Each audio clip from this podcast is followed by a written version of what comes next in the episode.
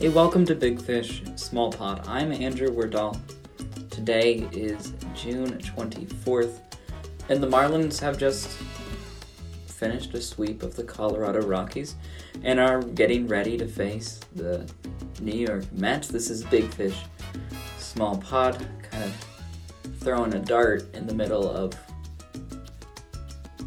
just whatever else is happening in the Marlins baseball world. So, um, what I've like really come to the conclusion of today is that Jon Berti is the hero of camp day for Miami for all the campers, all the kids in uh, the stands. Um, a bigger than normal crowd today, camp day, um, and like an early afternoon summertime time of day.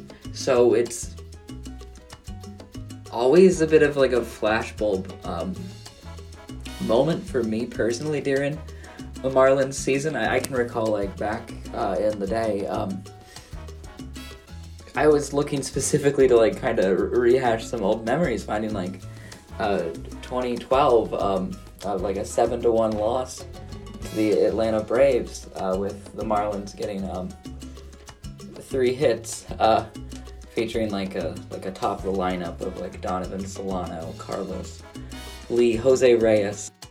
What we saw today was nothing other than like the absolute ascension of Jon Berti into this camp day hero. He uh, had the, the funniest play of the game when uh, he he was on first base. Um, and played like a bit of a like a delayed steal of second, really like feigned like he wasn't going or wasn't gonna make like any significant movements, and then just went for the base. The catcher was caught off guard. He threw the ball like right at the pitcher. The pitcher had to just like dive right to the ground, and uh, Jon Berti was you know in there at second with the stolen base. Runner goes. Look out now. What happened there? Freeland had to hit the deck on the throw from Diaz. It was almost a delayed steal. Looked like Berti. You see him get off, and it was a delayed steal. I'll tell you what, it was. A, it would have taken off Freeland's head. but seriously, Jon Berti gave like the camp day performance uh, with like a, like a record set today. Uh, the consecutive stolen base streak really um, for the Miami Marlins. Well, the Marlins organization as a whole. Um, and that's like a really great list. There's some like great base stealers on there. Like you got like Luis Castillo, Emilio Bonifacio, uh, Juan Pierre. Um, like inarguably like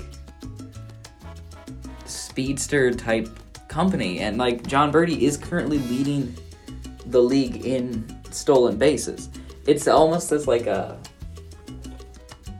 sort of like nugget of a thing um, in a season, but it like really truly isn't. He's been like a good baseball player uh, this year, just outright um, in line with like his sort of career numbers. It's hard to like really get a like a good track of Jon Berti over the years. He has about five thousand professional plate appearances from like like college to like minor leagues to the majors. Um, and in college, he was really this like kind of above it all hitter. He hit like a like a 350 batting average. Um, just he could hit uh, 18th round draft pick, and it's hard to really say exactly what that means. Um, going like from the draft to from like college or like high school or like a junior college type of situation into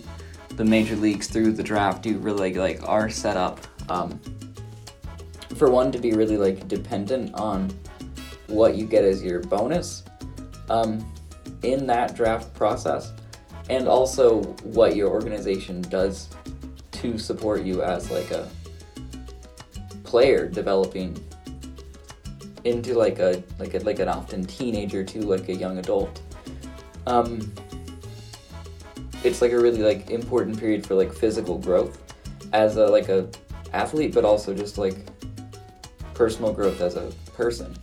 Um, really like formative, formative years that Jon Berti um, really like grounded out for. Like it wasn't until he was uh, like 28 that he made his first like major league appearance. Um, a solid seven years after he was drafted, um, and it wasn't like it's like tough stuff to talk about. Um, just that like what he did in that like bit of time was impactful for the game. He got up, he got some hits, he uh, like got an extra base hit, a stolen base, had some RBIs. He did impact like the four games he played for Toronto in 2018. Made that like major league salary um, after probably not much of a bonus, uh, but he's continued to really like grind, and now he's in a position that I think is something of like an all star caliber player. Uh, I hear like Jazz is like leading for um, second base. Uh, I've heard like Jesus Aguilar is also like the number two vote getter at like about like 69,000 votes. but I really do think like Jon Berti is like deserving of the ballot there. He like leads the league in steals and is getting on base at like a 380 clip right now, playing every day. And it's hard to like keep that focused on the person that he is. He's been a Marlin since his time as a Blue Jay. He like was called up, made what I estimate was probably fifteen thousand dollars for his contributions to the Blue Jays. Then he was let go, um, without those like additional protections on a forty-man roster. Um, found a job with the Marlins, minor league job. Um, got his way to the majors, and he's been there. Really, since then, 32 now, and playing every day for like what feels like the first time that he's been doing it with such a strength since that 2020 season.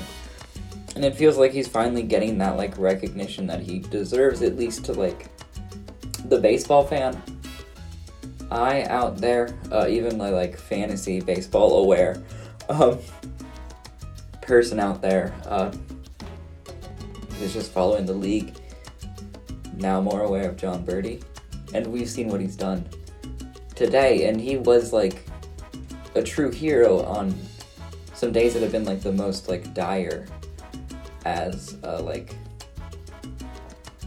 sinking ship in July type of like feeling to like a lost campaign. Um, but to set it off, Camp Day sweep of the Rockies with Jon Berti coming out looking like an all star. Who, let's face it, Jon Berti was already probably, or maybe probably your dad's favorite player.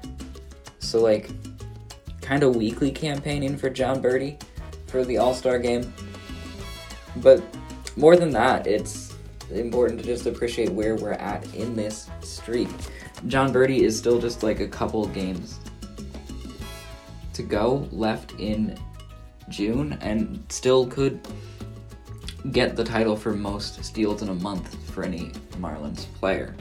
Still like a subplot in a season with many ongoing threads and a matchup tomorrow night Sandy going up against the Mets at loanDepot park. 640. That'll give you even more to talk about. Uh, before the game, Fish Stripes Live will be with you, giving you more of a broad coverage of this day in Marlins baseball. But for the podcast, I've been Andrew Wardall. Thank you for listening. I'll be with you next week.